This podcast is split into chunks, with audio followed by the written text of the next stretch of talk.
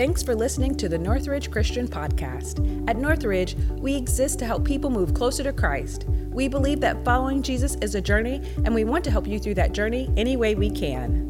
We pray that you grow in your walk with God through this message today. So prepare your heart and mind for this teaching by our discipleship pastor, Adam Scott. Amen, amen. Hey, make some noise if you're ready to see a victory in the name of Jesus today. That is good stuff, good stuff. Let me tell you something. We are going to be fighting together to see a victory over the next few weeks. Let me tell you specifically what we're going to be fighting for. Today, we're launching a brand new series, and we're calling this series Level Up level up. And we've connected this idea, you'll see it in a minute, of, of level up to video games. Okay, and I absolutely love that. KK came up with that, and man, it's a wonderful thing because I grew up playing video games. Anybody else grew up playing video games? Anybody really into video games? Some of you are like, I'm playing video games on my phone right now, okay?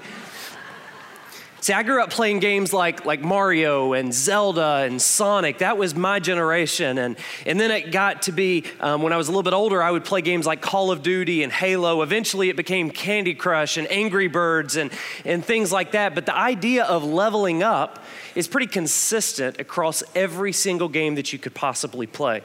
You see, the idea of leveling up, it simply means this it means getting stronger, it means getting faster, it means getting better. It means equipping ourselves with new resources or better skills. And, and listen, that's what we're hoping to accomplish throughout this series.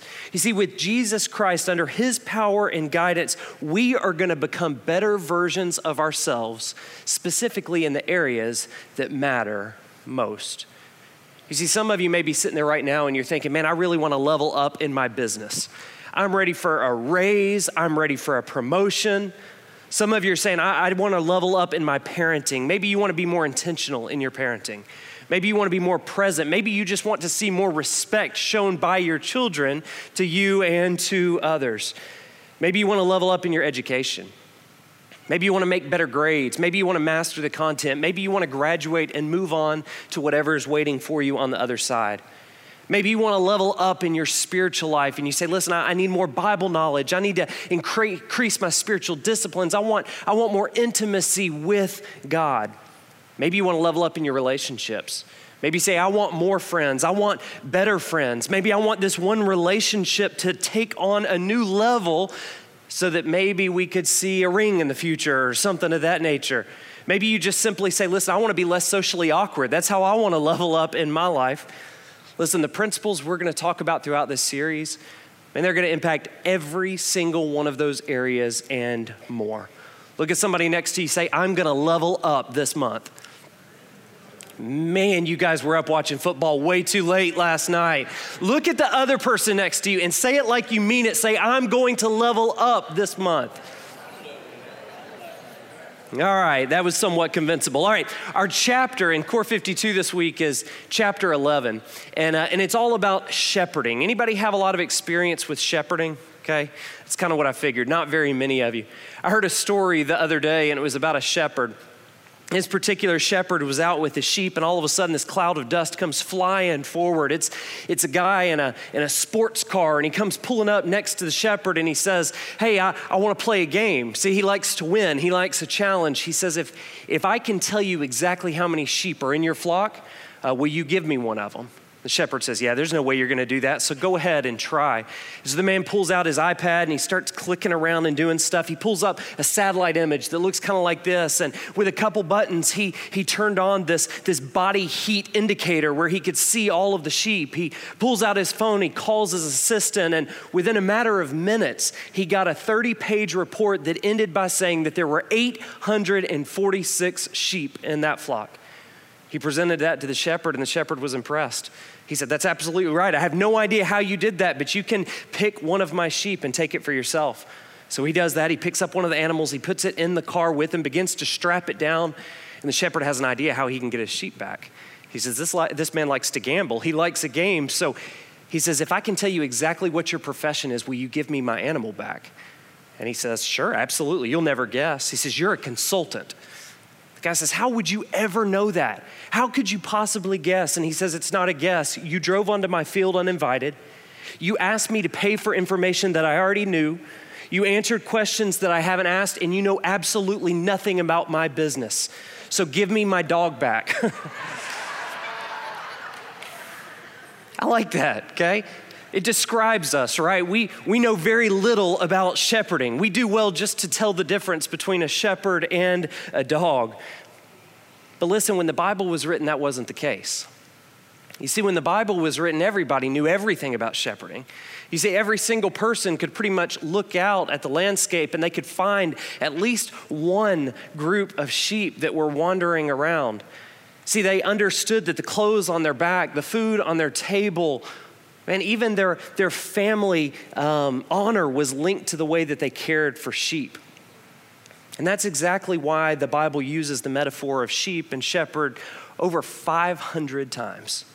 You see, this is a powerful concept. In the Old Testament, God is compared to a shepherd that takes care of his people. He also challenges kings and prophets to do the same thing, to care for those that have been put under their care, under their responsibility. In the New Testament, Jesus is described as the chief shepherd who sets out to, to set an example for the church, for us, and how we care for one another. Well, today, what I want us to do is I want to dig deep in this idea of shepherding by looking at one particular shepherd and learning how his example and his experience can springboard us and cause us to level up in our own lives. If you got your Bibles, go ahead and open up to 1 Samuel chapter 17. 1 Samuel chapter 17. You already heard from Laura that today we're talking about David and Goliath, but you may not know how the story begins. You're probably familiar with the fact that Goliath is a giant, David defeated him, but the story actually begins with two armies. You've got the Israelite army on one side, and you got the Philistine army on the other. And the Philistine army has this secret weapon. So they have a, a giant. He's nearly 10 feet tall, and he's, he's experienced in battle. And so, what they do is they challenge the Israelites to send out one individual who's going to represent their army. This giant Goliath is going to represent the Philistine army. Whoever wins is going to take home the victory. It's as simple as that. But the Israelites don't have a secret weapon.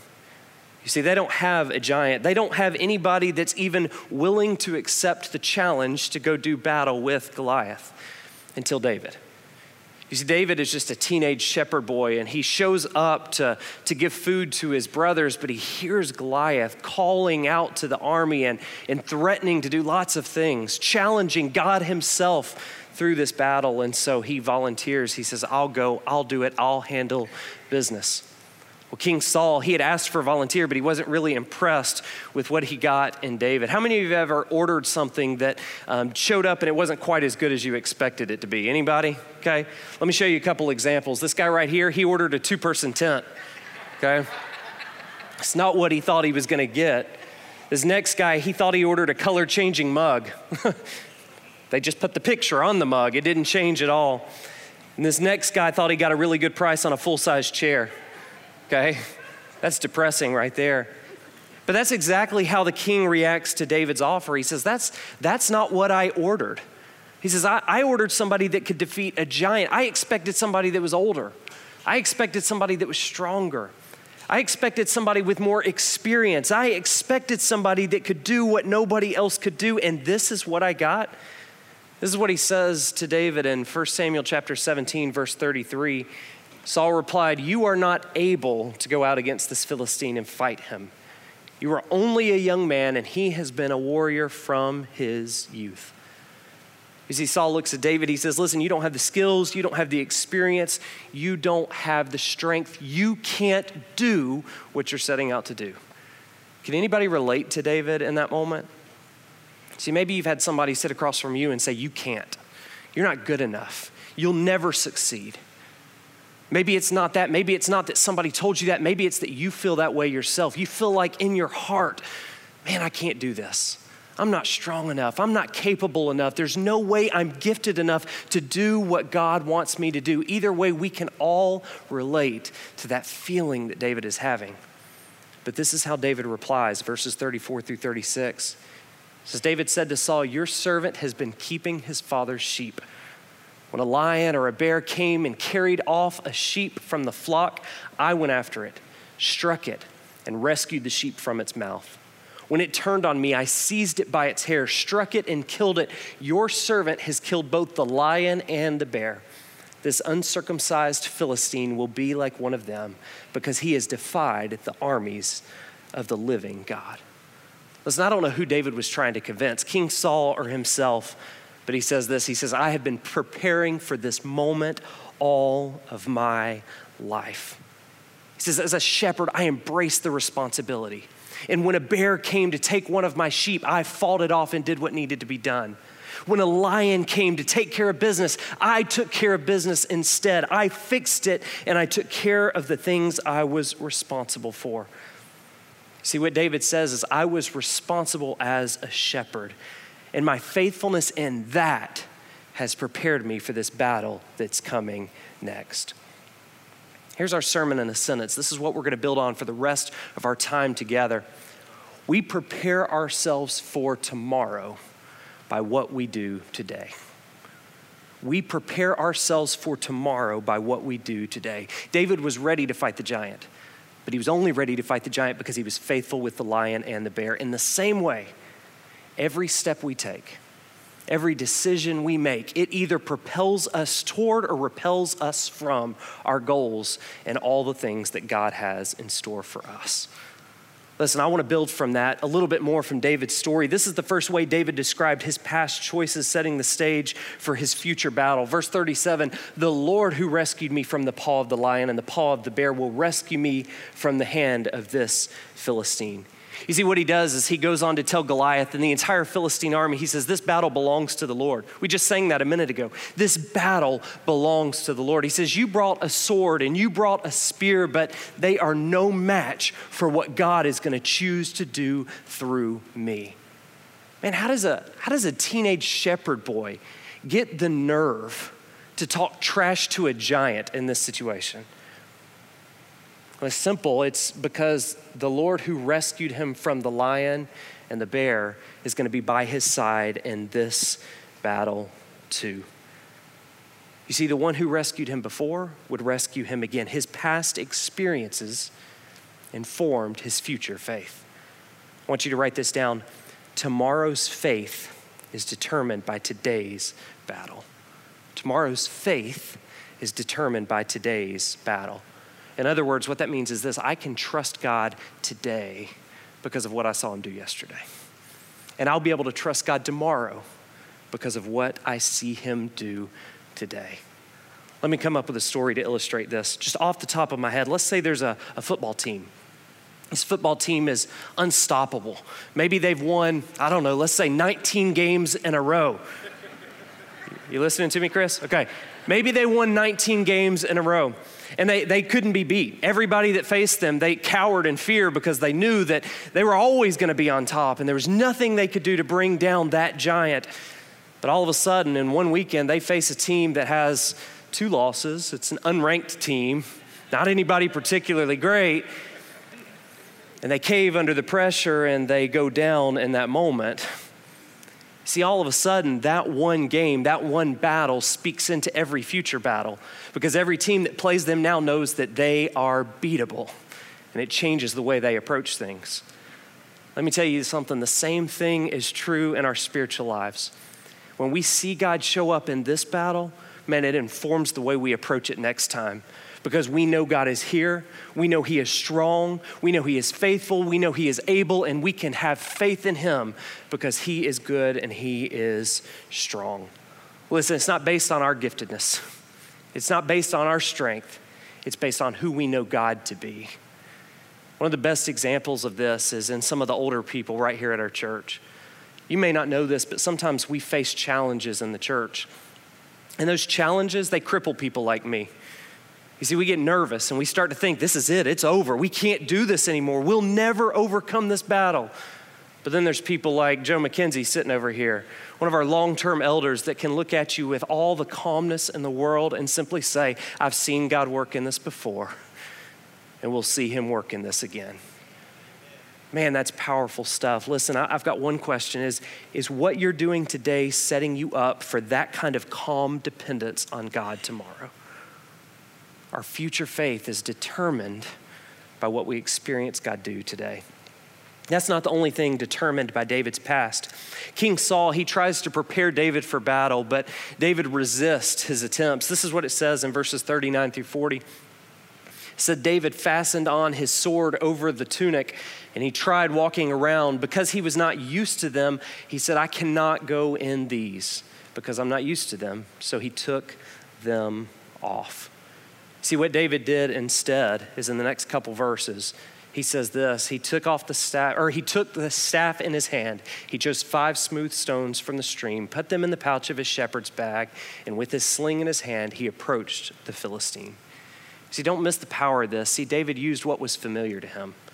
See he didn't have any experience with a sword he didn't know how to use that. The armor was too heavy. He said, I can't do that. As foolish as it was, he said, I'm going to stick with what I know. I'm going to carry stones and a sling and a shepherd's bag into a military battle. You know the rest of the story. David slings one of those stones, it hits Goliath right in the forehead. He falls down. David used what he learned in the past to accomplish what God wanted to do next. Write this down. Tomorrow's weapon is determined by today's battle. Tomorrow's weapon is determined by today's battle. In other words, what tools you have available to influence the world tomorrow are determined by what you go through today. Some of the most successful programs we have here at the church are programs that we call grief care and divorce care. Elaine in the back, she puts all of that stuff together for us.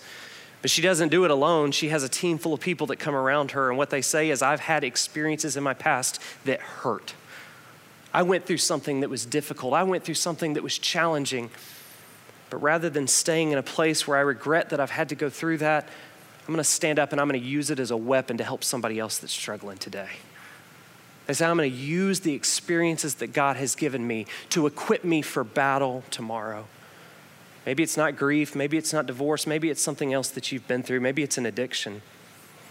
Maybe you've hit rock bottom and, and you've lost everything. Maybe you struggle with anxiety or depression. Maybe it's an eating disorder. Maybe it's prison. Maybe you've been bullied in the past. Man, whatever it is, God didn't create it, but He will use it if you let Him. Your past equipped you to be used powerfully in the future. Your past is not a stain or a blemish. It's time that we stop treating it like one. It's an opportunity to do something mighty and powerful in the name of Jesus Christ to help somebody today. Listen, this next part is my favorite part because it solidifies this very principle for us. This is what it says in verse 51. It says, David ran and stood over him. He's already brought the giant to the ground. It says he took hold of the Philistine's sword and drew it from the sheath. After he killed him, he cut off his head with the sword. When the Philistines saw that their hero was dead, they turned and ran. What a beautiful children's story this is. Here's what I love about this David upgraded his weapon.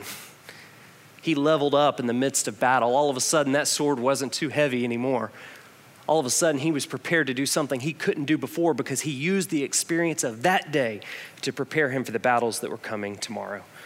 Listen, your battles today will upgrade the resources at your disposal tomorrow if you'll let them. There's one more lesson about the future David's actions opened up, and it's, it's found in the rest of David's story. I mean, everything that happens from this point forward, but it's highlighted in Psalm 78, 70 through 72. It says this it says, He, meaning God, He chose David, His servant, and He took him from the sheep pens, from tending the sheep. He brought him to be the shepherd of His people, Jacob, uh, uh, Jacob of Israel, his inheritance. And David shepherded them with integrity of heart, with skillful hands, He led them. See, what this says is that David was faithful as a shepherd, and so God trusted him with the battle of a lifetime. David was faithful in that battle, and so God trusted him with a kingdom. You see, if David had surrendered the sheep and run away, he wouldn't have been trusted with the battle against the Philistine. If he had cowered in fear like the rest of the Israelite army, he wouldn't have been entrusted with a kingdom. But because he was faithful every step of the way, God allowed his influence to grow. His influence grew because of how he managed his responsibilities every single day. Write this down. Tomorrow's influence is determined by today's battle. Tomorrow's influence is determined by today's battle. I want to show you a video of someone that's in our community. His name is Tommy French. And he has spent his entire lifetime building his influence in this community so that God could use him in a powerful way. Watch this video.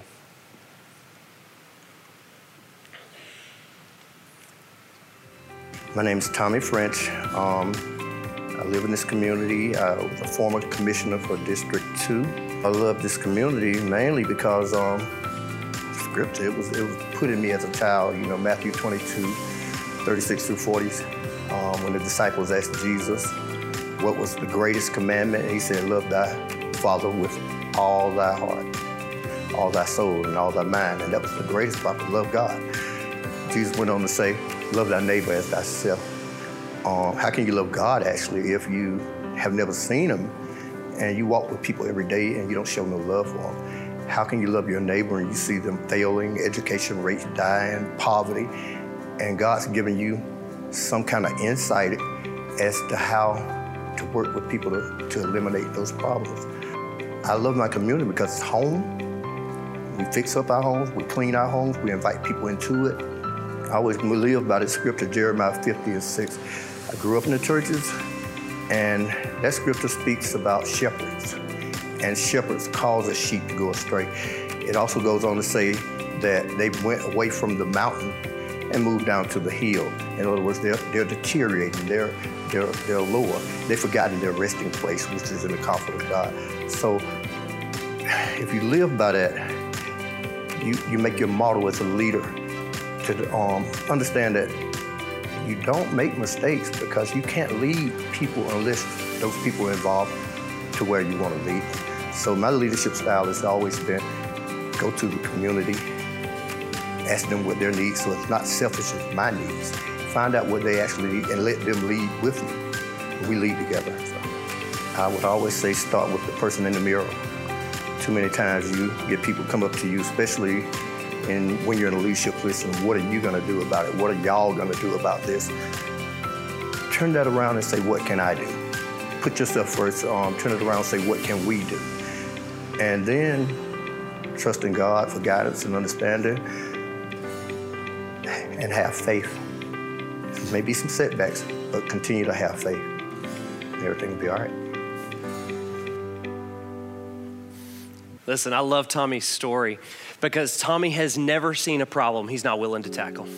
Every time he sees something that's not right, every time he sees something that needs to be fixed, he doesn't look at somebody else and say, That's your problem. What are you going to do about it? He says, What has God given me the ability to accomplish and do? He says, I'm going to own this. And every time he's owned a problem throughout his entire life, God has given him more influence, more responsibility, more opportunities to make a difference in this world, to make this world a better place. Listen, here's what I want you to take away from that. Our faithfulness today expands our influence tomorrow. Listen, whatever we have today to do, whatever God has put in our path, whatever is on our plate, the way we respond to that, the way we handle that is going to cre- increase the number of opportunities that we have to make a difference in the world tomorrow. We prepare ourselves for tomorrow by what we do today. Listen, we all have dreams. We all have things that we want to accomplish. We all have things that God wants to accomplish through us. But listen, we can't have tomorrow's title without today's trial. We can't have tomorrow's outcome without today's challenge. We can't have tomorrow's success without today's accomplishment.